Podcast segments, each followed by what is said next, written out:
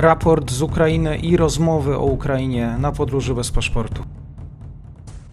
Dzień dobry wszystkim słuchaczom. Mamy 92 dzień rosyjskiej inwazji na Ukrainę, 26 maja, czwartek. Siły rosyjskie zaatakowały ponad 40 miast we wschodnich regionach Donbasu i Ługańska, tak poinformowało ukraińskie wojsko. Rosja wysłała do regionu tysiące żołnierzy, atakując z trzech stron, próbując okrążyć siły ukraińskie w miastach Siewierodonieck i Łysychańsk. Ich upadek pozostawiłby całą prowincję ługańską pod kontrolą Rosji, co jest celem wojennym Kremla. Podczas Światowego Forum Ekonomicznego w Davos minister spraw zagranicznych Ukrainy Dmytro Kuleba powiedział, że sytuacja w Donbasie jest ekstremalnie zła, a kraj pilnie potrzebuje wielu systemów rakietowych, próbując odzyskać miejsca takie jak południowe miasto Hersoń. Rosyjskie wojsko poinformowało, że port Mariupola znów zaczął funkcjonować po trzech miesiącach walk w mieście. Zostanie otwarty osobny korytarz, aby umożliwić statkom opuszczenie Mariupola płynącymi z portu na Morzu Azowskim do Morza Czarnego.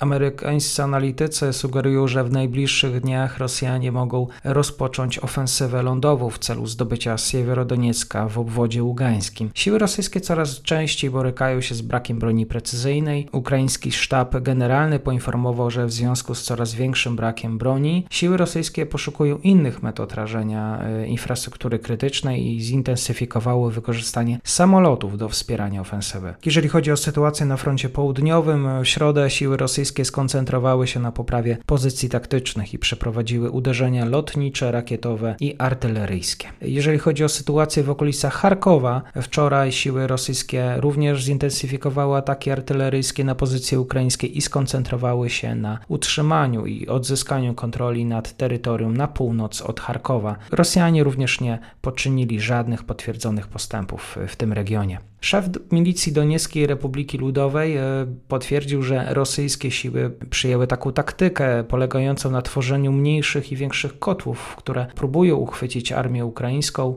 Tego się oczywiście naucza na akademiach wojskowych w Moskwie, wzorując się na radzieckiej taktyce wojskowej z czasów II wojny światowej. Siły rosyjskie prawdopodobnie wkroczyły do miejscowości Łymań i mogą wykorzystać ten punkt e, do skoordynowania działań na południowy wschód od Iziumu w celu rozpoczęcia ofensywy na Siwiersk. Według analizy profilu War Monitor e, Rosjanie zajęli północną stronę miasta Łymań i wybrali południowo-wschodnią drogę prowadzącą z Łymanu. Napierają także z zachodu. E, zajęli obszar dworca kolejowego na południowy zachód, co ostatecznie wypchnie jednostki ukraińskie. Moim zdaniem jest jeszcze za wcześnie, by przewidywać, jak potoczą się losy bitwy o Donbas. Ukraina może stracić terytorium w krótkim okresie, ale Rosja ma poważne problemy z utrzymaniem swoich wysiłków militarnych oraz z utrzymaniem zdobytych pozycji w dłuższej perspektywie. Wojna może się przeciągnąć, tak ocenia sytuację na froncie amerykański analityk Michael Kaufman. Aleksander Striuk, szef administracji wojskowej Siewierodonieska, powiedział, że pomimo ciągłych rosyjskich ataków miasto nie jest otoczone. Jest w nim też wystarczająco dużo ukraińskich ukraińskich wojsk, by powstrzymać rosyjskie siły, tak relacjonuje szef administracji wojskowej. Rosyjskie Ministerstwo Obrony, pełniące obecnie m.in. funkcję ośrodka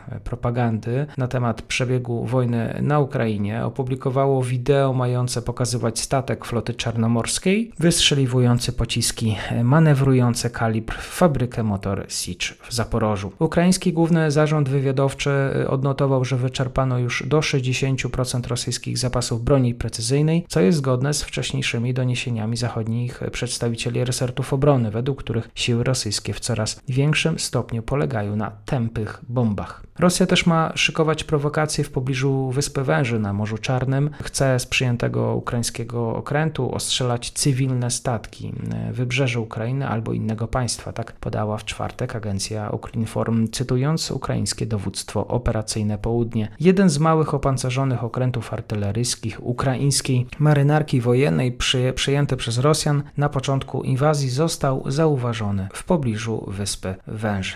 I na zakończenie groźba Kadyrowa. Ramzan Kadyrow zagroził atakiem na Polskę. Jak powiedział, jeśli pojawi się rozkaz, pokażemy co potrafimy zrobić w 6 sekund. Lider Czeczenów zażądał również przeprosin za oblanie czerwoną farbą ambasadora Rosji. Nie zostawimy tego bez odpowiedzi. Dziękuję Państwu. Dzisiaj czwartek, podsumowanie 26 maja. Do usłyszenia.